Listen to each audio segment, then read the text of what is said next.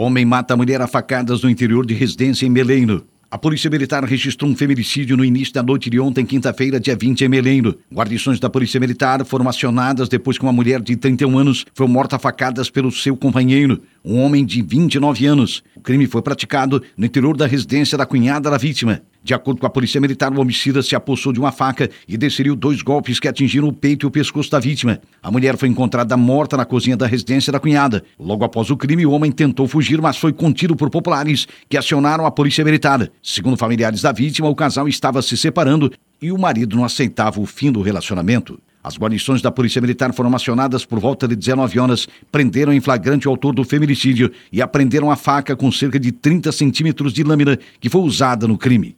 Logo após a constatação do óbito, a Polícia Militar isolou a área e acionou o Instituto Geral de Perícias e o Instituto Médico Legal de Araranguá para atender a ocorrência. José Zeferino Leandro, de 29 anos, foi removido no começo da noite desta quinta-feira, ontem, portanto, para a Central de Polícia em Araranguá, onde foi autuado pelo crime e se encontra à disposição da Justiça. Choque elétrico mata trabalhador na coloninha. O Corpo de Bombeiros de Araranguá foi acionado para atender a ocorrência por volta de 8 e 10 da manhã de ontem, quinta-feira. Conforme os bombeiros, a fatalidade ocorreu em uma residência da rua Regimento Barriga Verde, no bairro Coloninha, aqui em Araranguá, onde a vítima fazia limpeza de um terreno. Quando os socorristas chegaram no local, encontraram um homem deitado e inconsciente, vítima de um choque elétrico. A equipe de socorristas que realizou o atendimento pré-hospitalar confirmou uma parada cardiorrespiratória e iniciou o atendimento com descargas elétricas com um aparelho desfibrilador. Em seguida, chegou a equipe do Serviço de Atendimento Móvel de Urgência, o SAMU, e o médico assumiu a ocorrência, enquanto os bombeiros seguiram prestando apoio com massagem cardíaca, que durou cerca de 30 minutos até os sinais vitais da vítima retornarem. O homem de 46 anos foi estabilizado e em seguida removido para o Hospital Regional de Araranguá. Entretanto, de acordo com familiares, o mesmo não resistiu à forte descarga elétrica e foi a óbito no final da manhã de ontem, quinta-feira, naquela unidade hospitalar. O acidente que ceifou a vida do trabalhador ocorreu quando ele efetuava a limpeza do pátio de uma residência que estava desabitada com rastelo, uma ferramenta aqui na nossa região conhecida por ancinho, e acabou encostando em um fio elétrico que estava energizado. Colisão deixa dois feridos na rodovia de acesso às praias.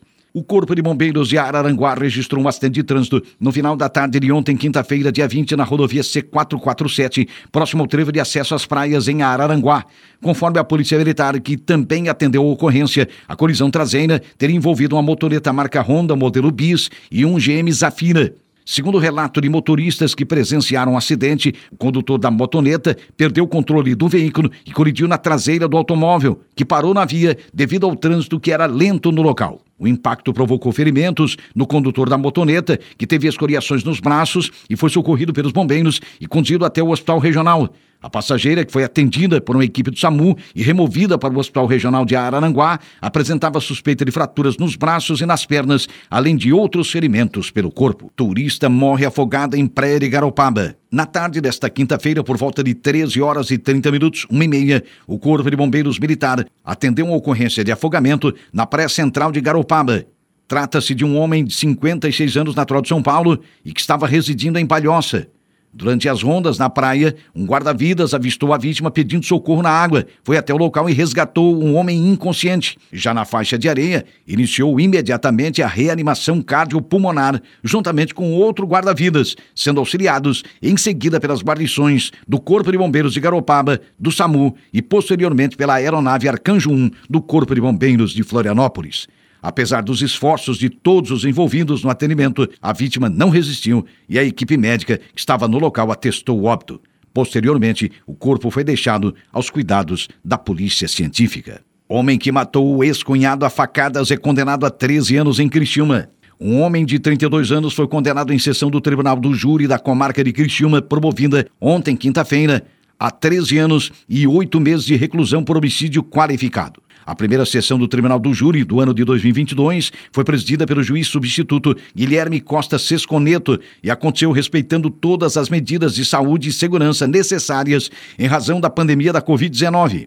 Segundo a denúncia, o crime aconteceu na madrugada do dia 1 de janeiro de 2019, no bairro Bosque do Repouso, cidade sede da comarca. O réu teria chegado na residência da vítima alterado e passou a discutir com sua ex-companheira, mas foi advertindo para que resolvessem suas questões, pois o ex-cunhado não queria se envolver no desentendimento do casal. O denunciado, acreditando que a vítima defendia e acobertava a irmã, desceria uma facada no ombro, cuja lesão acarretou a sua morte. O homem foi condenado por homicídio qualificado por motivo fútil a 13 anos e 8 meses de reclusão em regime inicial fechado. O Conselho de Sentença rejeitou a qualificadora do recurso que dificultou a defesa da vítima. O réu teve negado também o direito de recorrer em liberdade, mas cabe recurso da decisão no Tribunal de Justiça de Santa Catarina.